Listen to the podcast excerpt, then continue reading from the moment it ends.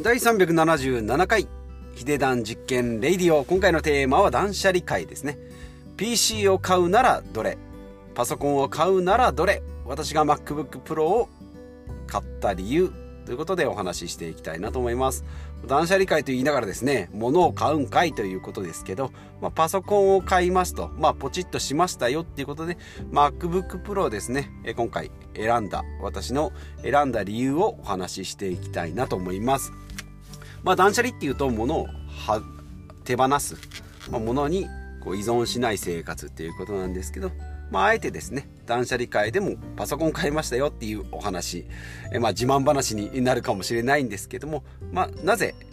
MacBook Pro を選んだのかっていうのをお話ししていきたいなと思います。まず私はですね、物を買う時にはある程度ですね、こう調べて自分のニーズ、やりたいことなんかをいろいろ計算してですね、で、その中で一番の最適解を探したいなっていうのに、こう労力を注ぎ込む。まあ、これが非常に楽しく、えー、やってる普通の人だったらですね面倒くさいなってもう一番いいやつでいいやとか一番安いやつでいいやと思うかもしれないんですけど1万円上がってこのスペックアップだったら買うのか買わないのかいどっちなんだいっていうのを自問自答しながらですね日にちをこう経て朝考え昼考え夜考えですねそれで最適解を出すとで、まあ、買ったら後悔しないけど、まあ、買った後にですね、まあ、そもそもいるのかいらないのかっていうところがですね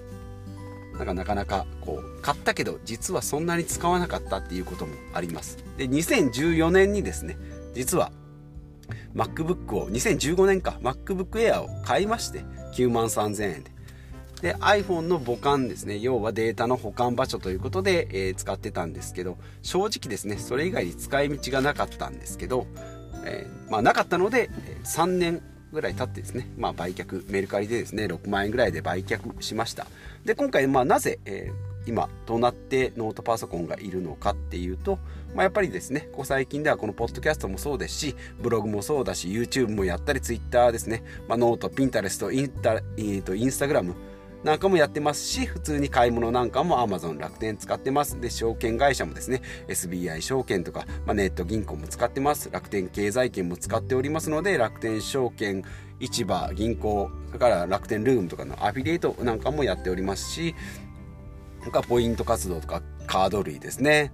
三井住友のカード、ナンバーレスカードとか PayPay カードなんかも作りましたので、その辺の全部管理をですね、まあ、会社のパソコンでやるっていうのもちょっといかがなものかなということで、まあ、新しくですね、まあ、一番は事業活動、ブログとかですね、まあ、ポッドキャスト、YouTube なんかの編集に使っていきたいなということで、Mac が欲しいな、まあ、パソコンが欲しいなというところからですね、えー、と選び始めまして、まあ、どうですかね、半年ぐらいか前からちょっと選んでおりまして、まあ Windows なのか Mac なのかですね、まあここが一番悩むところかなというふうに思いますけれども、まあ Windows ですね、Office で、えー、育ってきた世代ですので、まあ Word、まあ Word あんまりですけど Excel も使いますし、メインでですね、Excel が一番使うのかな。で、まあ、ワードとかパワーポイントなんかも全部オフィスになっております。まあ、これが Mac だと、まあ、互換性はあるにしても、純粋なオフィスではないので、まあ、この辺が使いにくいよっていうのが、まあ、Mac 派なんですけど、じゃあ今やろうとしているブログとかですね、ポッドキャスト、Twitter なんかは、まあ、その辺はですね、あまり Microsoft のオフィスは関係ないなということで、まあ、一番のネックは Excel なんですけど、まあ、ここ最近ですね、Google のスプレッドシートなんかで入力することも多くなってきましたので、まあ、その辺はですね、あまりいいのかなというふうに思いますし、まあ、仕事でですね、Excel 使ってるので、まあ、プライベートはですね、まあ、オフィスがないなくても Excel がなくても生活できるんじゃないか。生活していく方が良いのではないかなということで、まあ、新しい挑戦も含めてですね Mac を買おうかなというふうに思います。ということで、まあ、Windows なのか Mac なのか、まあ、値段的には正直 Mac の方が若干高いですね。Windows だと、まあ、78万ぐらいからありますけど Mac の場合は10万円以上ということで。で、まあ、Windows だとセキュリティソフトがいるんですけど Mac の場合は私のぐらいのライトユーザーであればまあなくても大丈夫。まああった方がいいんですけどセキュリティソフトもいらないので Windows よりは楽かなと。であとはまあ iPhone を使っているのでその辺の連携ですね。まあ今は Windows でもできるできないことはないんですけどその辺をこうシームレスに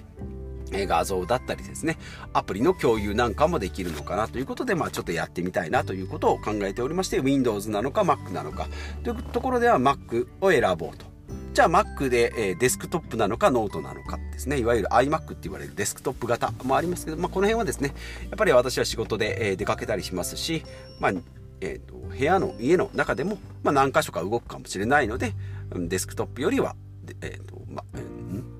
ノートパソコンの方がいいのかなと思います。まあ同じ15万円出すんであればですね、デスクトップの方がスペックが高いっていうのはまあもちろん、まあ場所も取りますけどね、その分、えー、コストがいいのはデスクトップの方なんですけど、で、まああと今 iMac だとカラーで非常にスタイリッシュなんで、えグリーンがあったりブルーがあったりですね、レッドがあったりっていうデスクトップパソコンもあるんですけど、まあこれですね、ノートパソコンで使いこなせば、まあその母艦としてですね、データの保存場所とか、まあ家でがっつり作業したいなっていう時には iMac をデスクトップをまあその後買おうかなというふうに思っておりますので、まあ今回はデスクトップとノートパソコンどちらですかということで持ち運ぶので、えー、ノートパソコンの方にしております。で、じゃあ MacBook になりましたよと。じゃあ MacBook ですね。Air、MacBook Air ってまあすっごい薄いやつと、大根が切れるぐらいですね。先っちょが薄いタイプと、それから MacBook Pro って言って、まあ、ちょっと寸胴なんですけど、まあ、これ2種類ありますよということで、今値段的にはですね、2万円ぐらいしか変わんないんですよね。で、MacBook Air がですね、256GB で1万、あ、じゃあ11万5280円か。で、1個510、えー、512ギガに容量アップすると2、2万5000円ぐらい上がるのかな。512ギガで14万円2780円。なってますね。まあ大体11万5千円でエアーが買えます。じゃあプロの場合はっていうと、まあ14万円。3万円か。結構変わるな。3万円ぐらい高くなります、プロ。じゃあ中身何ですかというと、正直ですね、M1 チップっていう、C えー、CPU が入ってるんですけど、まあ、えー、CPU か。で、これが一緒なんですね。プロもエアーも同じですね。プロとエアーが同じなんですけど、じゃあ何が違うのっていうと、細かく言うと、ファンがついてたりですね、プロの方がファン、冷却ファンがついてたりするんですけど、正直ですね、MacBook Air が、まあ、安すぎてかっこよすぎて売れ売れすぎてるっていうのが一番なので、まあ、Air の方がおすすめではあるんですけど、私のニッチな理由としてはですね、マイクがいいっていうところですね。MacBook Pro の方が集音マイクがいいということで、マイクなんてほとんど使わないじゃないかとか、外付けで使うじゃないかと思うかもしれないんですけど、MacBook Pro でですね、ちょっと今後、ポッドキャスト撮っていきたいなと思うので、マイクがいい方がいいのかなと。iPhone はですね、外付けのマイクも今1万5000円ぐらいで買っておりますけれども、Mac の場合はそのままで撮れるんじゃないかなというふうに思います。で、まあ Air の方が軽いんですけど、重さはですね、100g ぐらいしか変わらないので、え、ー、と、大体どちらも 2kg、1.8か、1.78キロぐらいだったと思うんですけどね、まあ、100g ぐらいしか変わらないので、まあ、その辺はいいのかなと思います。まあ、持ち歩くといってもですね、私の移動は大体車なので、まあ、カバンだったりしての中に入れれば 100g ぐらいは全然気にならないレベルかなというふうに思いますので、まあ、プロかエアーかっていうことでプロにしようかなと。で、メモリーとかですね、えー、容量なんかは、えーと、増量しようかなと思ったんですけど、まあ、まだ今のところライトユーザー YouTube の編集もですねそんな大掛かりにやることもでもなさそうなので、まあ、とりあえず一番安いやつでいいのかなというのが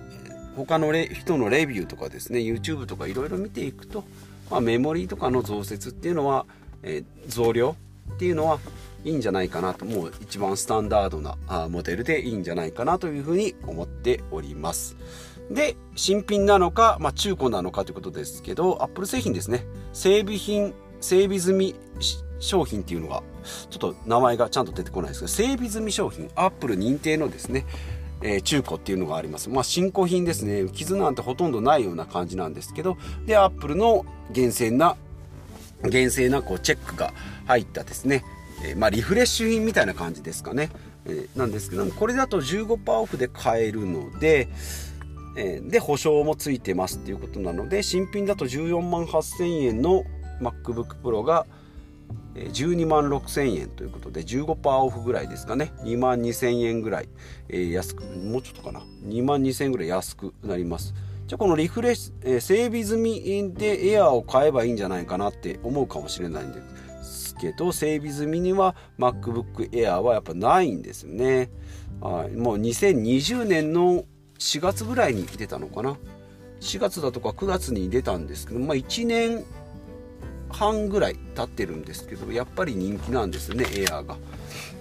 はい、で、まあ、プロの方は新型が出ております。新型の MacBook Pro 私も待ってたんですけどね。ドドーンと9月に出たんですけど MacBook Pro の新型はですね M1Max だっけな。M1 Pro と M1 Max っていう2つの CPU が出てですね値段がなんと23万円ということでもう怪物みたいなマシンが登場したんですけど正直その怪物をですね使いこなすほどの私、え使い方をしておりませんので、まあ、昔のプロでも十分いいのかなと。この素人プロみたいな感じの使い方ですね。セミプロみたいな使い方をするのが私には合ってるのかなと思うので、まあ、値段的にも一番これがいいのかなと。で整備済みでも十分 OK ということで今回 Apple の、えー、整備済みの商品を買いました。MacBook Pro ですね。256GB8 8メガバイト？ん？8ギガメモリ8ギガか。で 256GB の MacBook Pro を買いましたということで、えー、本日ですね届く予定になっております。それと同時にですねスリーブ型のレザーのケースも頼んでおりますので、まあ、来てからすぐ運ぶにも、えー、いいのかなというふうに思います。で、えっ、ー、とそこからじゃあなぜこの落ち迫ったところにえー、じゃあ年明けて1月2日にアップルのセールがあるんじゃないかっていうことも考えられると思うんですけど1月2日でですねアップルのセールがやっております MacBook Pro 対象商品であればですねなんか3000円とか8000円とかですねアップルのギフトカードがついてきたりするっていう初売りもあるんですけど、まあ、この年内に買おうとしたっていうのは一つはですね確定申告来年の3月に、えー、今年の12月までの分を確定申告するんですけど今ですね少額少額原価償却資産のの特例ということで、まあなんじゃそりゃなんですけど、要はですね、パソコンをですね、10万円以下の、えー、パソコンであれば経費にできるんですけど、えー、まあそれ辺ですね、えー、まあ、いろいろ、え整備があるので確定申告の際に、まあ、12月までに買った方がいいですよということで、え通常は10万円から30万円20万円の場合は3年で減価償却するんですけど、まあ、一括で経費としてできますよということで、まあ、この辺ですね、え活用していこうかなというふうに、え思っております、まあ、もちろんですね今までのやり方で、えスマホだけでですね、え完結させようと思ったんですけど、まあ、今のところできないくもないスマホと会社のパソコンをこう使いながらでなんとかやってきたんですけどやっぱりですねえー、Mac を買って MacBook Pro を買ってですね今からの活動の幅とか質とかを上げていきたいなと思いますのでまあこれからですねブログも新たにこう立ち上げ今1本1年半ぐらい継続しておりますが新たにですね、えー、ブログも立ち上げたいなというふうに、え、画策しております。でそれにはですね有料のテーマをつけたりしてですねまあちょっと今までよりもちょっとこう中身はそんなに変わらないんですが、側だけでもですね、ちょっとお金をかけていきたいなというふうに、え考えておりますので、まあ、この辺ですね、えー、新しい Mac、まあ、開封の儀をですね、またレビューしていきながら、使い方とですね、発信内容が変わって、まあ、質が向上すればいいなというふうに、え思っております。で、まあ私は Apple Watch 持ってますけど、iPhone と Mac。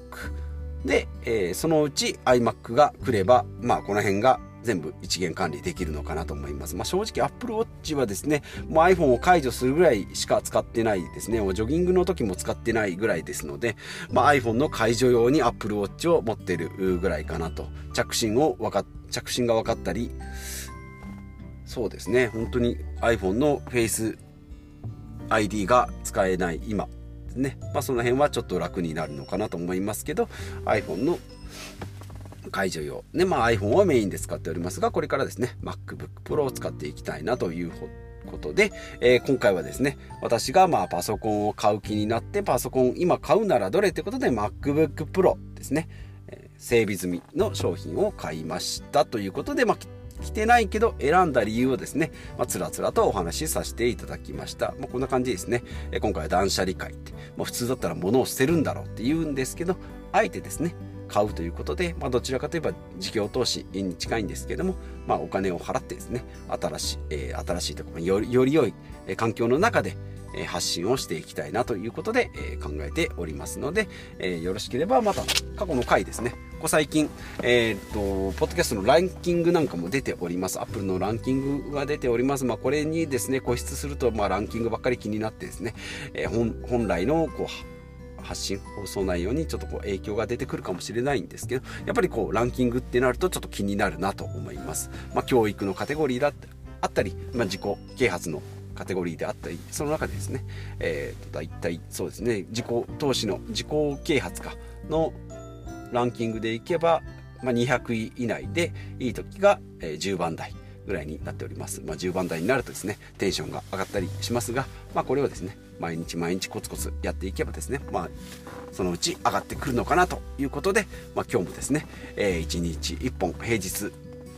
5日ですね平日の5日間を毎週